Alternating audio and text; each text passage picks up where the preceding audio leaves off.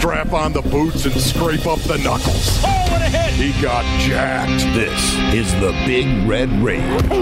Presented by Santan Ford in Gilbert. Murray's going to score. Touchdown. End zone for Fitz goes up and makes the game winning catch. Larry Legend does it again. The Rage is brought to you by Santan Ford in Gilbert. Are you Santan Ford? State Farm. Talk to an agent today at 800 State Farm. And by Arizona Cardinals Podcasts. Visit azcardinals.com slash podcasts. The Red Sea is rising up.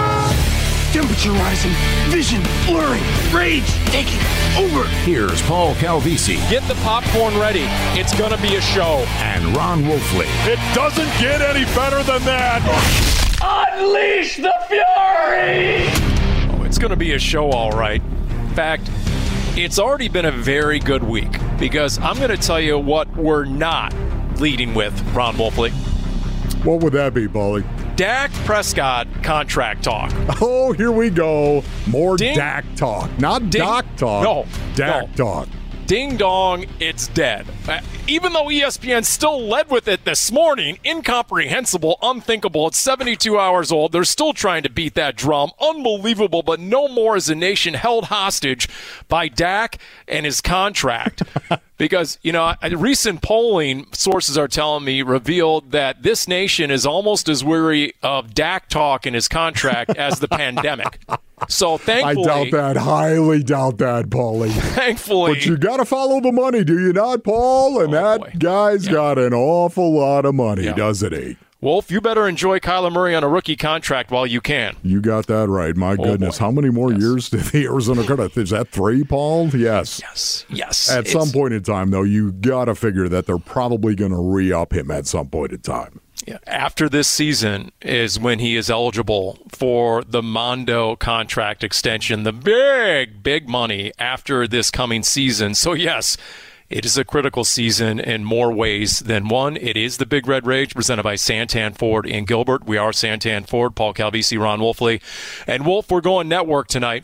Steve Wyche will join us. Yes. As didn't you once upon a time uh, make that trip to L.A. and appear on NFL Network? Was Steve Wyche your anchor when you went big time in L.A. on I'm Network? trying to remember, Paulie, if he was. don't remember? I, I seriously, I do not remember, Paul, if he was. I mean, it wasn't like you're making it sound like I was there for a year, that I'd go all the time. I did not, Paul. I was there, what, once? Yeah. Okay. All right. Well, you know, uh, They did ask me back, Paulie. They kept asking me back for about three months after that, and then they went away when I kept saying no. So I don't think that went over well. You weren't real down with the pancake makeup, were you? No, are you kidding me right now? It was, I mean, the whole studio and everything Yeah. else. It was this massive studio, something you would have felt very comfortable in, Paul.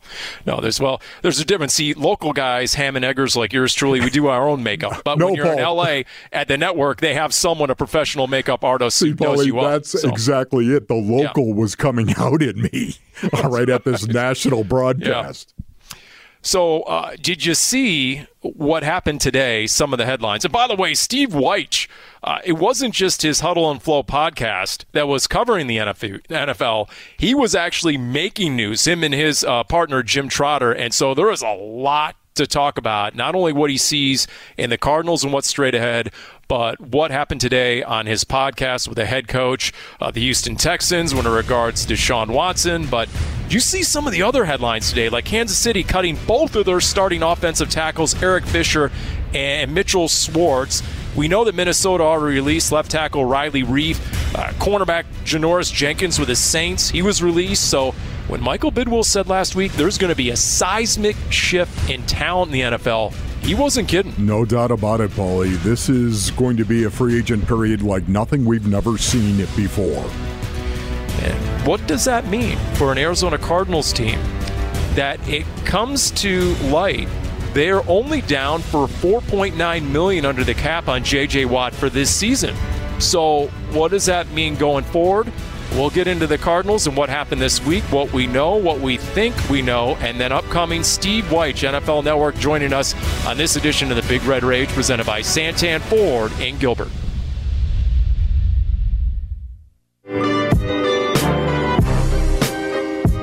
The run, drops back the throw, in trouble and gets sacked at the 34 yard line. Chandler Jones there for the Cardinals. I'll say this: it's going to be time where you're going to see JJ and Chan together because a three technique to the you know Will Backer side. If he's a hot in the gap vertical guy in the B gap, it's going to allow Chan to have a two way go and to come under sometimes. But most of the time, you know, having those guys split, it's going to make the offense be honest in protections. And I'll be honest, Wolf, we might need a football to English translation right there. A defensive coordinator, Vance Joseph, and maybe a little football 101 as he joined us last week, and it was outstanding right here on the Big Red Rage presented by Santan Ford and Gilbert. We are Santan Ford. And when you asked him about how he planned to utilize a J.J. Watt with Chandler Jones, that was his answer. And, and for example, when he said two way go, Yeah. what exactly is that referring to? Break that down for folks who maybe didn't quite follow all of that. Well, basically, what he just said right now is that J.J. Watt would line up as the three technique over the outside shoulder of the guard, line up as a three technique, and then you would have the Will Backer outside of him, which would be Chan, would be Chandler Jones. Gotcha. And you've got a guy that can get up the field and burst like J.J. Watt can. Now, all of a sudden, he can attack that outside shoulder, get up the field, and maybe Chan comes underneath him. It's called a TE, Paul. Hmm. You've heard of the ET, the Right. eat, if you will. That's where the end comes down first and the tackle goes around. Well, the TE is the opposite. The tackle goes up the field and the end comes underneath, if in fact he desires to go underneath. So. Listen, uh, they don't have to run games. They don't. But man, I'll tell you what, the prospect of them actually doing that together, I can't wait to see it, Paulie. And, and what's interesting is even J.J. Watt said, "Hell, he'll play over the nose. He'll play the three, the five. He'll play off the edge." We know Chandler Jones can play either side. We've seen Chandler Jones get kicked inside in certain situations. Uh, I mean, Wolf, there's going to be a lot for opposing offensive lines to think about just based on where those two guys are going to line up snap to snap. Paulie, it's going to be incredible right now. Um, I think Vance Joseph is going to have a big advantage because he can almost guarantee what kind of protection he's going to get based on where J.J. Watt and Chandler Jones line up. They're going to turn, I would imagine, at some point in time, they're going to try to go out there and turn their protection towards the Chandler Jones. If you tell me Chan comes back and looks like Chandler Jones, the guy we've seen in years previous, not 2020, because he only played obviously in four and a half games and got hurt in that game right there and wasn't having a great year. Let's just say it the way that it is. Wasn't having as productive a year, but the year before that, of course, in 2019, and everything we've seen from Chandler Jones, if he looks like that guy, once again, you can almost guarantee what kind of protection you're going to get, and that means J.J. Watt. Put him on the other side of that protection, and he's going to have probably a one-on-one. Put him over a guard, and you can almost guarantee he's going to have a one-on-one against that guard. And once again, shouldn't be any sort of ramp up or lag time for Chandler Jones. He's coming off a torn bicep. It's not like it's a knee or Achilles or, or some sort of ankle surgery. In fact, Exactly. on the Red Sea report this week, Bertrand Berry, former pass rusher extraordinaire for the Cardinals, was Awesome talking dude. about how Vance Joseph is, yes, Wolf, going to give offenses a lot to think about. he's going to be playing mind games with this offensive line and the offensive coordinator throughout the course of this season, and, it, and it's going to be one big chess match. Uh, it's going to be very, very difficult to contain both of those big pieces because they, they're going to be very disruptive in their own right individually, but collectively, uh, it could be devastating for offensive lines and ultimately quarterbacks. Paulie, never forget you you want to get pressure with four. That is always the ultimate goal. Get pressure with four. But Vance Joseph, he built his reputation in the National Football League on doing a very good job at bringing five complex pressure and blitz packages.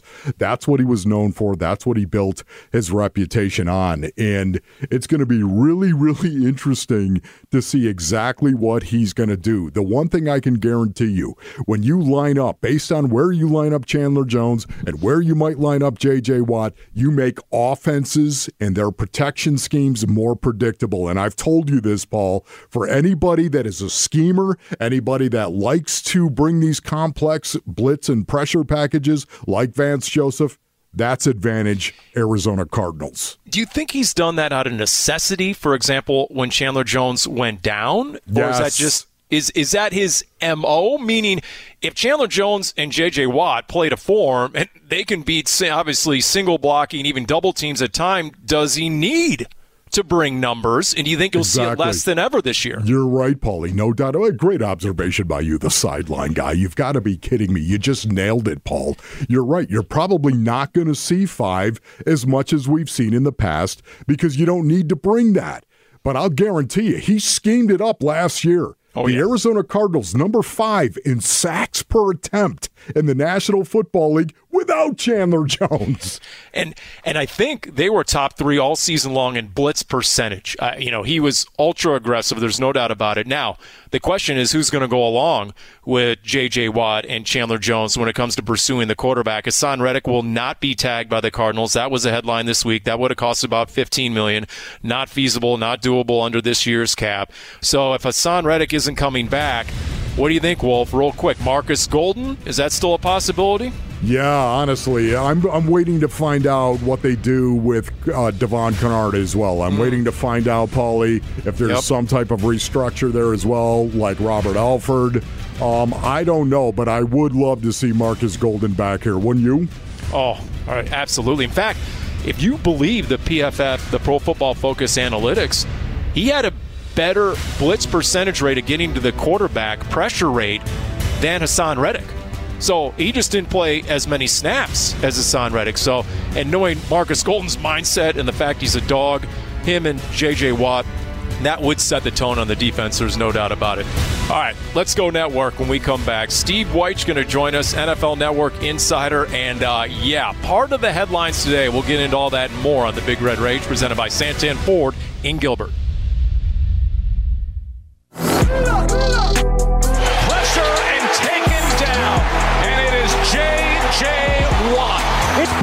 In the air. Running the other way with it is J.J. Watt, and he is going to go 80 plus yards for the touchdown. Ball is free, knocked around, it's controlled by Watt. Picked up, running with it to the 40, to the 30, to the 20. He's gone.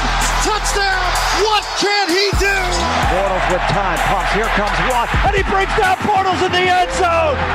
J.J. Watt with the sack. Look out from behind. Here comes Watt, and second time he has gotten to the quarterback. Stafford back to pass. Looks, swings out left side. Intercepted by J.J. Watt, and he's going to take it in for a touchdown. Decade of dominance by J.J. Watt. And Wolf, we could spend all night just citing stat after stat, but uh, if you want QB hits and sacks combined since 2011, J.J. Watt has 298. Nobody else in the NFL has more than 230. Wow. So think about that. Yes. It's uh, it's something we are highly anticipating. Two off seasons ago was Kyler Murray. Last year was DeAndre Hopkins. Now it's J.J. Watt. And to get a little perspective on all this, we're going to go out to the phone line and bring in NFL Network insider and NFL Network reporter Steve Wyche, who made news today on his podcast. We'll get to that a little bit later. He's also a St. Louis guy. Steve, do you happen to remember a player by the name of Ron Wolfley back in the day for the St. Louis Cardinals, the guy with the plus size shoulder pads hitting everything in sight? I absolutely do. Now, I mean, these were these were great there were so many great offensive talented teams back there, right? You know, when Jim Hanifan and Don Coryell and, and all these guys, you had guys like Ron Wolfley and Wayne Morris and Terry Metcalf and Roy Green and Jim Hart. I mean, there were just so many great players, and you look back at all the individual talent. I mean, the offensive line, you know, with Dan Dierdorf and Tom Banks and and all these great players, and you're like, how come they won like seven games a year every year? you know, like like what's go- oh the defense? That's right. But absolutely, I remember Ron Wolf. Oh my goodness, on, Steve, Ron. you're you're just gushing, and you know you're gushing right now because there was but, no. But am I wrong? Am I am I am I wrong? Oh yeah, me talented. You put me in the same category as a Wayne Morris. I'm just not buying it, Steve. I might have been a better blocker, but he was much better with the ball in his hand. Somewhere right now, hey, our guy Roy Green, Roy Green is offended right now. I'll just say that. But but but you know, we love you for it, Steve. We love you for it. Hey, but here here here's the thing, Ron. He you had to block Lawrence Taylor. Oh, okay. you got that right. So, so that that alone puts a, a, a check in the box. the most brutal block, the most brutal assignment in the history of the game. Period. Next. All right. So Steve, how about some national perspective on, on speaking of having to block guys, you know, J.J. Watt yeah. and Chandler Jones? What do you think the national take on that is? Well, I mean, look, it's it's, it's any take. I mean, the, the the main thing would be a def- uh, is an offensive coordinator's take, because the one thing the Buccaneers showed us, and honestly, what the Patriots have shown us, and what most teams have shown us, is if you can affect the quarterback, you're in every game. And let's look at Aaron Donald with the Rams. We can mm-hmm. talk about that offense and everything that the Rams have done. Aaron Donald has helped cause more scoop and scores, uh, fumble, you know, fumble recoveries, getting the offense added possessions, and things like that than any player in, in the division, right? And that's what J.J. Watt brings because now, again, you can you can put him and Chandler Jones on the same side, and you know Vance Joseph, he loves to overload one side. So then you can put an Isaiah Simmons coming off the edge or a Budda Baker coming off the edge because numbers wise, it just won't match up. Or you can put J.J. Watt on one side, Chandler Jones on one side. You know they both can flip. You can reduce J.J. Watt inside. So, I mean, even the effectiveness of what they can have, the threat of what they can do is really where the impact is going to be felt. Because now you're going to slide coverages over. So whomever your pass rusher is on the other side is going to get singled up. So that person should have career years for the next couple of years as long as J.J. Watt and Chandler Jones are there. You know, so, so it, it, it is it's a huge impact that his his presence has. No doubt about it, Steve. You're right on that thing. Let me just go back to 2020 because I have to tell you right now, when this deal came down, I was a little worried because of J.J. Watt in the last five years due to injury. The fact that he had missed 32 games due to injury. Yep. The first five years didn't miss a game. Next five years in his career, missed 32 games. I was a little worried. I went back and I looked at the 2020 tape where he had over a thousand snaps for the Houston Texans. I got to tell you, Steve, I was blown away by it. The, the guy looked much younger than, I mean, he looked like he was 22 and not 32. Well, he led the NFL in tackles for loss against the run. So even though he was doubled the highest percentage of anyone in the league, he only had five sacks, he still was very stout at the point. Well, that's because everyone in the NFL ran against the Houston Texans. Right. I mean, the, the Texans couldn't, you know, the Texans were always playing, you know, from behind, and that's why Sean Watson had a lot of those big numbers. But what J.J. Watt did last year, I'm so glad you brought that up because it goes to show that when he is healthy, again, he may only have five sacks, but the presence of him mm-hmm. frees up everybody else. It is you have to know where he is and you have to intentionally scheme for him. And that that is a huge, huge deal. That's why Vance Joseph, who loves to move people around, has a heck of a chip. So the the big hope for the Cardinals is that he stays healthy. And again, mm-hmm. if he can, mm-hmm. if he can do what he did last year, that's huge. I mean, that that is absolutely yeah. significant. People want to look at the sack numbers, but the durability of him absolutely impacts everything that the defense can do. NFL Network reporter Steve Wyche on board here, the Big Red Rage presented by Santan Ford in Gilbert. So we know the salary cap. And we know that earlier this month, Steve, that Cardinals owner Michael Bidwill mentioned that it would be a seismic shift by the time free agency in this offseason is done when it comes to talent moving around the league. We saw today Kansas City cutting both their starting tackles. We saw Riley Reiff recently. What do you expect? What is your forecast come next week?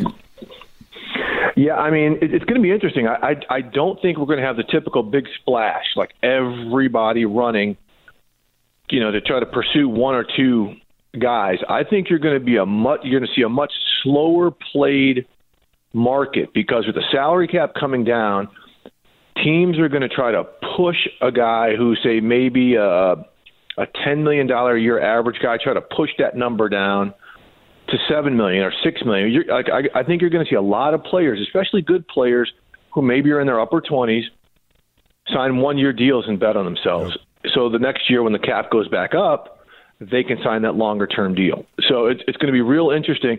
And then if there's a, a veteran player, a Patrick Peterson type, right, who's out there on the market, how is that market going to impact him? How is Patrick Peterson viewed? You know, is a team going to say he's the guy who can get our defense over the hump, or is he going to be part of that second or third wave of free agents um, where people are going to say, well, you know, we can only pay him so much a year and because there might not be a ton of competition, that may be what he has to do, like how Charles Woodson had to do years ago um, when he left the Raiders for Green Bay.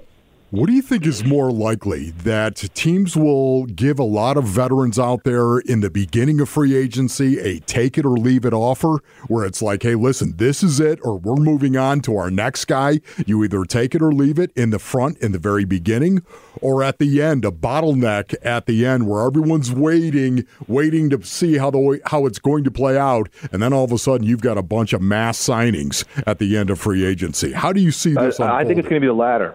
The yeah. I, I think it's going to be at the back end. I, I really do because of the draft. You know, you're you're seeing teams really stock up on draft picks, and so I see, I think you're going to see teams go through the draft before a lot of them commit financially to veteran free agents. You know, and that's a that's a fairly sizable gap, right? That's going to be about a mm-hmm. three week, four week gap.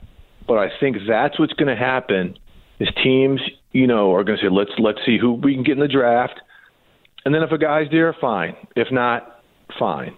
Um, because there's no team really that's probably saying one or two free agents is going to get us over the top in this year where the cap is so low. We'll slow play it and see if we can get some guys on one year deals.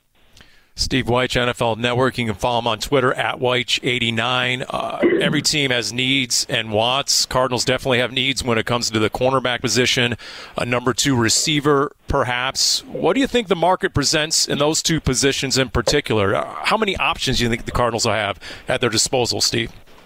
Well, a receiver, they're going to have options. I mean, and, and that's where I honestly think if they could find, if they can get someone like a Marvin Jones, right, from Detroit. Mm-hmm.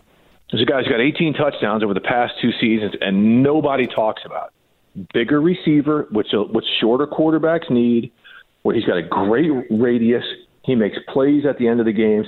I mean, he's the type of guy who's out there. Look at some of the receivers: Juju Smith-Schuster, Marvin Jones.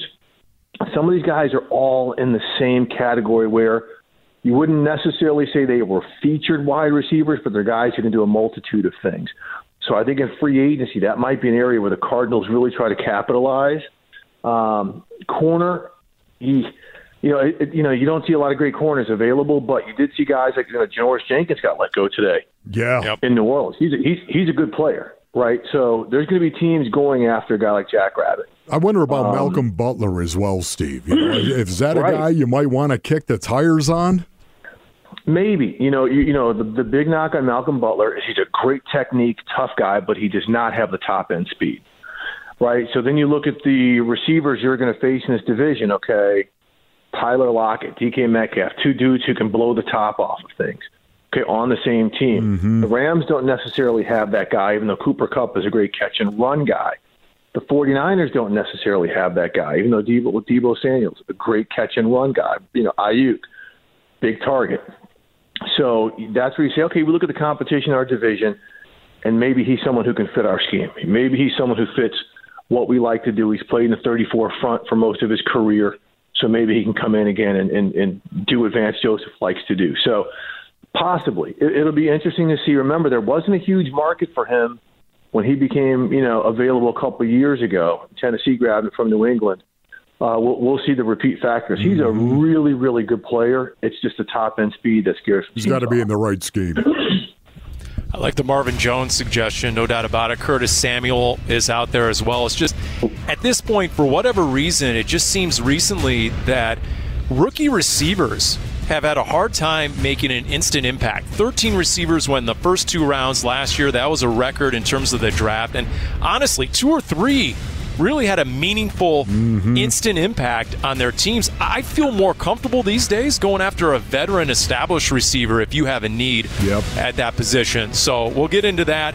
We'll get into the rest of the division and uh, the quarterback situation as we put our head o- and look over the block wall into Seattle and San Francisco and LA's backyard. And then two words, Wolf, right now, said on Steve Wyche's podcast Oh, no. earlier today.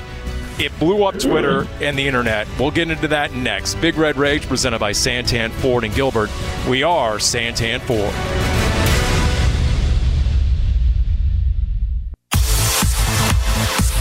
Murray in shotgun has the football. Short set throws a deep ball. Left side, single coverage, and it is pulled in by DeAndre Hopkins, and he's got a touchdown.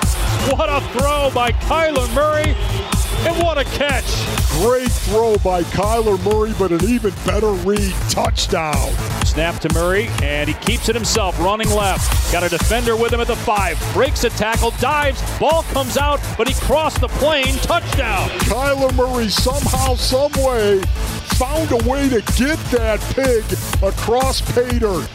Big time play by the mighty Kyler Murray.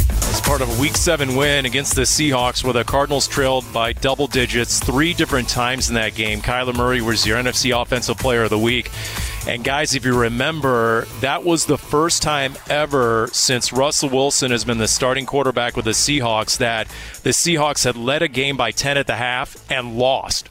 Russell Wilson had been 30 and 0 until that win by the Cardinals to go 5 and 2. Of course, they lost 5 of the last 7 and just missed the playoffs. We're kicking around the NFC West here with Steve Wyche, a pleasure to have on the NFL Network reporter and we'll get to your podcast here momentarily that made a lot of headlines today. Let's just run the no huddle real quick around the NFC West and the quarterback situations because obviously there's a lot of news, a lot of drama there. Uh, give us a quick thought on Kyler year two and, and what you expect year three on, on the Cardinals' young quarterback, Steve. Look, Kyler was doing it until he hurt that shoulder. Um, you know, he was he was playing well. He was throwing the ball well. The way that they were mixing up the variety of options. You know, a lot of people thought everything was RPO, but Ron, you know this. They were running some old school speed option, like old Oklahoma, Arkansas type stuff, where he was killing teams. So I, I think year three, he is going to be better, especially if they get him, um, you know, a, another big guy on the wideout, like I was saying, Marvin Jones. But they've got to fix that offensive line. They, they have got to come up way, with ways to fix the offensive line or scheme with scheme or personnel to help him out a little bit. But I think he's going to continue to grow. I mean, he's he's just so talented. Um, he's not a guy who's going to take a step back as long as he stays healthy. Speaking of offensive lines and the impact that it has on a quarterback, what can you tell us right now of Russell Wilson? Do you think Russell Wilson is going to be a Seattle Seahawk when the season starts? I do. I do. I mean, it, it, it's too rich to get him, and I think teams would much rather. You know, look. You, first off, Seattle's not going to trade him. And if their teams are going to give up the, the bank for a quarterback, they're going to go after Deshaun Watson. I, I believe that's the case. So I think Russell Wilson is back. I think they'll change some things schematically. Remember, Shane Waldron, who was with Sean McVay with the Rams, is the new OC. So you're going to see him run more of that outside zone stuff, a lot of the trickeration up front, or even scheme can make up for like overall personnel or talent on the offensive line. So that can help. But they, they've got to find ways – to just be more proficient up front. Before they've always been happy just running the ball and being great at that. And that pass protection thing, hey Russell, you figure that part out. They've got to change the thinking there to keep him to keep him happy and to keep him standing upright. After this year is what's going to be interesting. Mm-hmm. And as desperate as the Bears are, you're right. It's just not that feasible for Seattle. They take like a $39 million dead cap hit if they trade away yeah. Russell Wilson. How about in LA with the Rams? How much of an upgrade is Matthew Stafford, in your opinion? It's going to be interesting to see. Um, look, talent wise and everything, he's we, we know we know how talented he is. Um, but he really hasn't been in a situation where he's won before. So maybe he takes off when he just comes into an environment like the Rams have, where success is expected, and not just success on Sundays. That's success every day on the practice field. The way they practice is how championship teams practice. So, um, you know, they're trying. They've got to get a downfield threat because that was a problem with Jared Goff. Teams knew if they could keep it, you know, when they had Brandin Cooks, they were a much more dangerous offense because they had someone to occupy someone deep down the field. When they didn't have that last year it's much easier for defenses to confuse Jared Goff. So, you know, if Matthew Stafford can come in and learn what Sean McVay wants him to do quickly, they're going to be pretty good. I mean, that offensive line, that's that's an issue with them. You know, that's an issue with them. And cap wise, they're going to lose some really good players on defense, like their safety John Johnson. They're probably going to lose Leonard Floyd, the pass rusher, coming off of a great year. Those are two big blows, but somehow the Rams continue to find ways to develop young players to shine, especially on defense, when you got number 99 having the same impact yep. that I said that J.J. Watt should have for players for the Cardinals. And we'll, we'll see about Jimmy G and his future with the Niners. There's a lot floating out there. Maybe Sam Darnold. We all hope and pray it's not Deshaun Watson going yeah. to the 49ers. And with that in mind, earlier today on your Huddle and Flow podcast, your partner Jim Trotter asked new Houston head coach David Culley about their franchise quarterback. Will Deshaun Watson be the starting quarterback for the Houston Texans in 2021? He is our starting quarterback as of right now. He is our starting quarterback. Things happen between now and then, and then we'll see what happens. Wow. Uh, what happened after that is the question. Steve, take us through it. Well, I mean, we called him on it. We were like, there it is, Jim. There's the dreaded right now. Like Jared Goff was our starting quarterback as of right now. You guys know in Arizona, Josh Rosen's our guy right now. The big difference is those proclamations were made by general managers, guys who have control over the roster. This was made by his new head coach, who I think was unfairly served up to the media today because he made a bunch of media rounds. So he had to answer question after question with this. And he's not the one making the decision on Deshaun Watson. Mm-hmm. However, he did leave open when Jim and I spoke to him, which he didn't do in other interviews. I would say the more the more so a probability than a possibility of Deshaun Watson being traded. You know, later on in the interview, he said, "Look, um, Deshaun's our guy now, but we're going to move forward with guys who are all in and guys who want to be here." Well, we know Deshaun is not all in and doesn't want to be there. So there seems to be a door opening to the possibility of them listening to offer. So if a team like the Niners or the Jets or the Dolphins comes correct, I would not be surprised in the next couple of weeks we'll have a decision on Deshaun Watson sooner rather than later.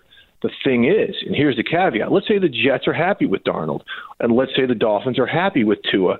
So Carolina and the Niners are like the next teams. Well, they may not have to give up the bounty because they may not have the competition um, if, if the Jets and the Dolphins stand still. So they may not have to give up as much as they normally would. So then the Texans are really in a pickle. And do they play chicken with Deshaun Watson? And so um, really odd situation. I really felt bad for David Culley being put out there and served up the way he did without support from the people who are actually making the personnel decisions because he is a fantastic man. I, I wish him the best. Um, but it's it's really really getting interesting down in Houston. So to me, Steve, they have to trade him. They do. They're just posturing right now to build up some type of leverage and let people know we are not going to trade Deshaun Watson. It's never going to happen. We're not going to trade him. And then, of course, once they get what they want, they'll trade him. Uh, they have to do that, right? I mean, that is the scenario you see unfolding. Correct? I, I would think so. I mean, he doesn't want to be there. They can get an awful lot from teams again, like I was talking about, Carolina. Yes the Niners, the Jets. So to me, if you're going to go ahead and blow it up with with D Hop, and you're going to blow it up with J.J. Watt, go ahead and move Deshaun. Right. Go ahead and start new and start a whole new regime. It'll let your fan base know exactly what your philosophy is, and it'll give everybody an opportunity to figure things out while they start from scratch. What do you think the Niners are going to do ultimately? They're not going to stick with Jimmy G if they can help it, are they? Like, yeah, right. If they can find something better, they'll they'll find something better, but they're not going to. I don't think they're going to go crazy and say we've we've got to move, you know, four first round draft picks or three first round draft picks and you know Fred Warner to make this happen. They're they're not going to do that. They're not that type of franchise. So if they can get something feasible, and maybe it's not a Deshaun Watson, but you know maybe somebody else. I've I've heard you know mixed mixed reviews from people there on Sam Darnold. Um, you know I, I think they're more than willing to sit tight than to break the bank on somebody. But if somebody does become available who they like, I, I think they're definitely going to go swimming in that in those waters. Steve, every time we talk to you, man, seriously, absolutely love it. Thank you for joining us tonight. I appreciate it, big guy. Hey, appreciate you guys for having me especially since you've had quite a day. yeah, right. You've been all over Just Twitter. And. I mean, uh, you know, lead story in a lot of these uh, NFL websites. So once again, the podcast is Huddle and Flow. Steve Wyche and Jim Trotter available on Apple and Spotify. So once again, Steve, thanks, and uh, all the best here over the next couple of weeks in free agency. We appreciate that, and Wolf will digest exactly what Steve Wyche had to say there, not only when it comes to what might happen within the division you hear what he is take on the wide receiver and cornerback spot when it comes to free agency. All that more straight ahead. It is the Big Red Rage presented by Santan Ford and Gilbert. We are Santan Ford.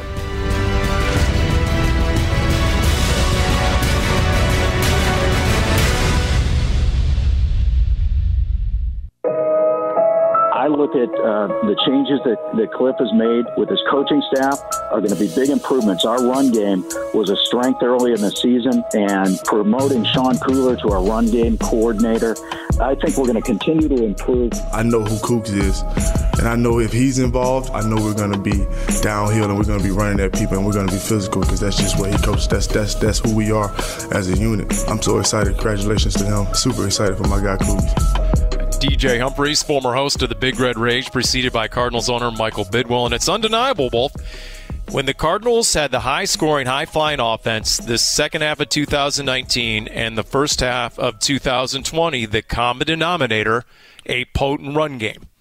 A run game that over the first nine games of this season was averaging better than 160 yards per and over the tail end of the season, when the Cardinals finished two and five, they were averaging about 110 yards or less rushing per game, including that finale against the Rams where they got stymied. So you heard the emphasis from a couple of key cogs in this Cardinals operation going into this season. And, and yeah, it seems like there'll be more of an emphasis than ever on being a balanced offense and having that potent run game back. No doubt about it, Bully. First of all, you have to understand that I, I know everyone says, well, he's been doing that. He's been doing that for the Arizona Cardinals since he showed up here. And you're absolutely right. There's no doubt about it. Cougs has been basically the run game coordinator without the title and without the pay raise, I might add. So, yeah. Paulie, you know what? Now all of a sudden he's got a title and he's got a pay raise. And in the NFL, and I've said this many times, more pay, more say, right? That's what it comes down to. And I think the culture of this offensive line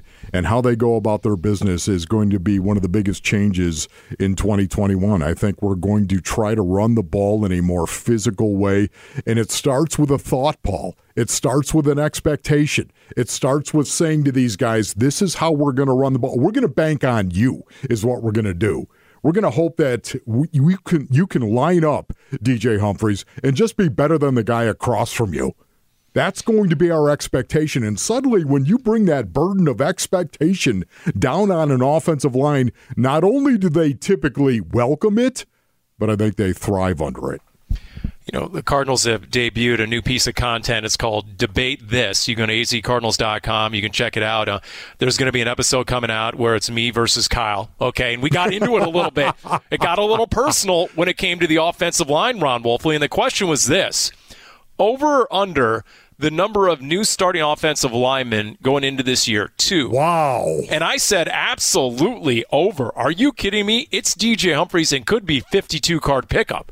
We've already heard Sean Kugler talk about they want to upgrade at center. Now, whether that's internal and those guys raise the level of play, we know right guard was unsettled and J.R. Sweezy most likely is not coming back. We know right tackle Kelvin Beachum is up, is going to be a free agent. Don't know what the deal is. Marcus Gilbert, maybe Josh Jones. That's looking to be a change starter there. And as well as Justin Pugh played, he dealt with some injuries last year, and he's got a big cap number. So who knows what's what might happen there? Yeah, no, Paulie, you're right on that. Honestly, listen, it, it's a, it's a great question. Two or three somewhere in there. I could see three. If you want to build that argument, I could easily see three new starters on that offensive line. Two, I think, seems more likely to me. I don't know what Kyle's answer was to you, Paulie. He went two I, or under. okay. And so, you All know, right. we got into it a little bit. Uh, no, I'm just saying I, I could see man, you, you bring up you bring up a name, Paul. Nobody's going to talk about it. Everyone's going to yawn. Everyone's going to roll their eyes when I say about Marcus Gilbert. I, I Paul, you know what kind of dog Marcus Gilbert is. You yep. know what kind of leader Marcus Gilbert is. Can I tell you right now, when he was with the Arizona Cardinals before he opted out of the season, before he got hurt, I can tell you right now, Marcus Gilbert was their best lineman. And I think everyone will tell you that, including DJ Humphries at that point in time in his career. I think he will tell you that. I think Marcus Gilbert is really, really good for that offensive line room. And then maybe, Paul, just maybe, and we've heard Cougs actually address this, maybe you kick down Josh Jones as a guard. So now all of a sudden he's not on the he's not out on the edge at the left tackle or the right tackle. He eases his way in as a starter on the offensive line at the guard position. Is that a possibility? I think it is. At six seven, he just doesn't appear to be your quintessential guard, Correct. Josh Jones. But then you remember guys like Alex Boone, who was six eight and he was an all pro, uh, you know, for the 49ers. So it But can Paulie, be if you can get him wraps, right? I mean, if you can get him wraps into the game and not put him out on the edge where stuff gets a little hairy, Paul, as a young player, maybe you can build his confidence before you kick him out there. All right, so I'm going to ask what everybody's thinking right now. Ron Wolfley, are you or are you not reporting that Marcus Gilbert is tracking to come back and play right tackle for the Arizona Cardinals in 2021? I, I'm not reporting that, Paul. I am not, but I do know that this guy can flat out play. Has he said he's going to retire, Paul? Has he No. said that right now? Because I haven't read anything where Marcus Gilbert said he was going to retire. And if the Arizona Cardinals still have a crack at Marcus Gilbert, which I think they do, man, I'll tell you what, I, I don't think there's going to be anybody that'll beat him out in camp. How about that? If, if you go back the last two years of the Big Red Rage, would you say our episode with Marcus Gilbert was top five? Oh, dude, no doubt. He is Just he is- nails. he is beyond impressive. And so your point about not only has he not retired, you're right. That's curious. Absolutely, uh, he's going to have fresh legs. That's for sure. But the leadership that this Cardinals team in the last month of the season in particular appear to be sorely lacking. Does that happen again if Marcus Gilbert is in that locker room, is in that offensive huddle? Just like the Cardinals eh, put a lot of money out there for J.J. Watt. It wasn't just his play on the field, it's what he does off the field. Never to- forget, Paulie, it starts with a thought, though, and then you got to act on that thought. Okay. All right. We'll see what else uh, Wolf hints at heavily and then denies he's reporting when we come back on the Big Red Rage presented by Santan Ford in Gilbert. Nope.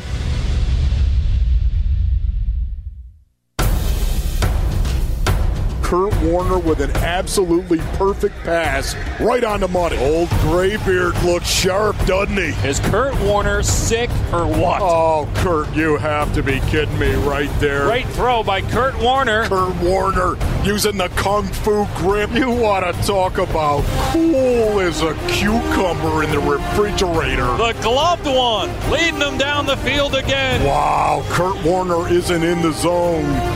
He is the zone. Kurt Warner could throw a Twinkie into a toaster. I mean, this guy is on fire. Never a bad time to talk about the gloved one, Kurt Warner, the Hall of Famer. But it comes up this week. Our Jim Omohundro reminded us that Kurt was signed as a free agent by the Cardinals 16 years ago this week. So that's our installment of Now We Feel Old. As 16 years ago, uh, Kurt Warner signed as an Arizona Cardinal, and uh, we all know uh, what the aftermath of that was. Not only leading the Cardinals to Super Bowl 43, but honestly, Wolf, and I think you back me up on this, his signing went a long way towards changing the Cardinals' culture permanently. Oh, no Permanently. Paulie. Permanently. Yeah. So, with that in mind, and, and we know the Cardinals could use some extra leadership, right? J.J. Watt, big reason he was signed. Is there a dream free agent you have out there right now that you'd sign on the line that is dotted? Paulie, you know that I'm a big believer in the line of scrimmage right now, and I think the Arizona Cardinals, this is just my opinion, I think they need to get more physical on both sides of the ball. J.J. Watt went a long way towards getting the Cardinals more physical on the defensive side of the ball, and that culture, that dogness, if you will, is going to spread, I think, in that locker room on the defensive side of the ball. Now they need something on the offensive side of the ball. If I could pick one, if I could pick one free agent, Paul, it'd be Corey Linsley, Oh. the center from the Green Bay Packers. And you know what? It's funny because I was already looking. If it not Corey Linsley uh, and Alex Mack is out there, the Yeah, but Chiefs- Alex is 35 years He's old. 30 That's the I- one thing I about it. You it. worry about it at some point in time. he- he- but he's known as a mauler. I'm with you. He's he, you want one of those guys who's going to set the tone, and, and we know, we know Kyler and his stature. And you tell me if I'm wrong on this, but if there's one thing that really harasses him and is effective, and that's pressure up the middle, and if you can get that center to be part of a stout interior offensive line this coming season, I think that goes a long way towards reestablishing him and his pocket prowess as a passer. No, Paulie, you're right on that thing. No doubt about it. I think you go back, you look at some of the Oklahoma film where they used to run play action, whether it was out of the shotgun, the pistol, whatever it was, they would run play action, and then he'd set up in the pocket. And they'd go with a protection, a six or seven man protection, and he'd take a shot down the field. that's what I think the Cardinals also need to do as well. Not only improve on the line of scrimmage on both sides of the ball, but have Kyler Murray more under center, running that tackle zone, and then pulling up and throwing play action from the pocket, from deep in the pocket, hitting crossing routes down the field to the likes of DeAndre Hopkins.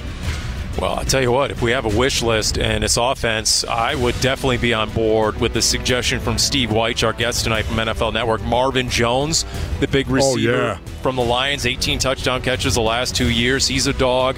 Curtis Samuel is out there. I'd love to see him paired up with DeAndre Hopkins. So we'll see.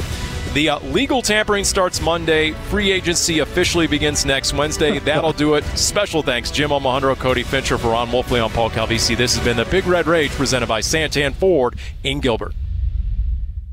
Number one, Kyler Murray. You've been listening to the Big Red Rage, presented by Santan Ford in Gilbert. Are you Santan Ford? State Farm. Talk to an agent today at 800 State Farm. And by Arizona Cardinals Podcasts. Visit azcardinals.com slash podcasts. This has been an exclusive presentation of the Arizona Cardinals Football Club.